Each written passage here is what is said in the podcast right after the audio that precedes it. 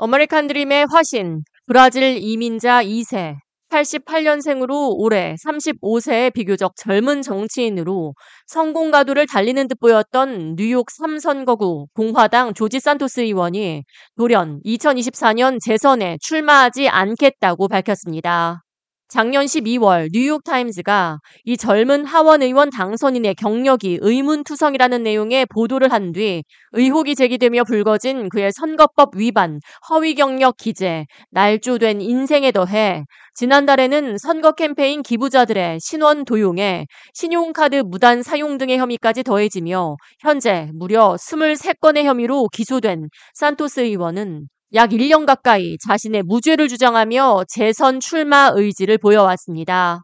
하지만 16일 목요일 오전 그가 갑자기 재선에 도전하지 않겠다고 밝힌 것은 연방 하원 윤리위원회가 그에 대해 수개월간 진행해온 조사 결과 보고서를 대중에게 공개하고 나섰기 때문입니다. 하원 윤리위는 보고서를 통해 산토스 의원이 고의적으로 자신의 이력과 경력을 속였을 뿐만 아니라 선거 자금을 유용하는 등 수많은 선거법을 위반했다는 결정적이고 막대한 증거를 확보했다는 내용을 담은 56페이지 분량의 보고서를 공개했습니다. 윤리위는 In the matter of allegation relating to Representative George Santos라는 내용의 보고서를 통해 증거는 물론 선거법 위반 항목을 조목조목 짚어냈습니다. 윤리위는 해당 보고서를 하원에 제출한다고 설명하며 보고서를 하원과 대중에게 공개하고 법무부에 회부하는 것에 대해 익명으로 투표를 진행한 결과 만장일치로 공개를 결정했다고 덧붙였습니다. 이어 산토스 의원이 고의적으로 자신의 이력은 물론 자산 등을 허위로 작성했으며 캠페인 자금을 개인적인 이익을 위해 사용해왔으며 수개월에 걸쳐 수십 명의 증언과 17만 페이지가 넘는 문서를 조사했고 그 과정에서 산토스 의원이 일부러 조사를 거부하거나 회피했다고 전했습니다. 해당 보고서는 몇 월 며칠부터 어느 기간에 어느 규모의 금액을 후원받았고 대출받았는지 캠페인 자금과 대출금, 지출 내역 등을 상세히 공개하고 있습니다. 이어 해당 보고서를 법무부와 하원에 모두 회부했으며 산토스 의원의 행동은 선거법 위반은 물론 형사법 위반으로 처벌받아야 마땅하며 하원 의원으로서의 신뢰와 품위를 모두 훼손시켜 연방 하원에 불명예를 안겼다고 비판했습니다.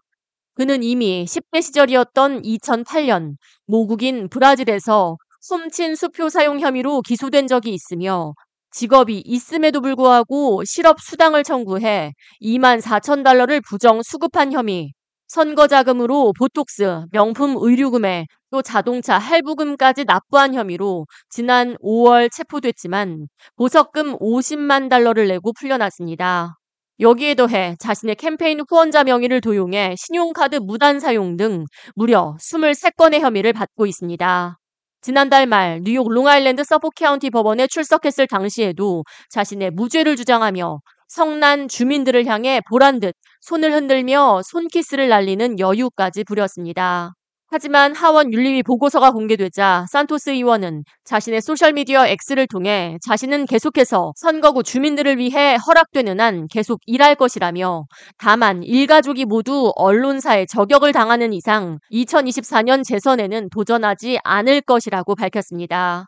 그러면서도 사임 의사는 전혀 내비치지 않았습니다. 뉴욕 10선거구 데니엘 골드만 연방 하원의원은 추수감사절 연휴를 마치고 의회에 복귀하는 대로 산토스 의원을 의회에서 완전히 추방하는 결의안을 제출할 것이라고 밝혔습니다. 하원 윤리위 보고서가 공개되고 법무부와 하원에 회부된 이상 산토스 의원 제명 움직임 역시 급물살을 탈 것으로 예상됩니다. K-레디오 이하예입니다.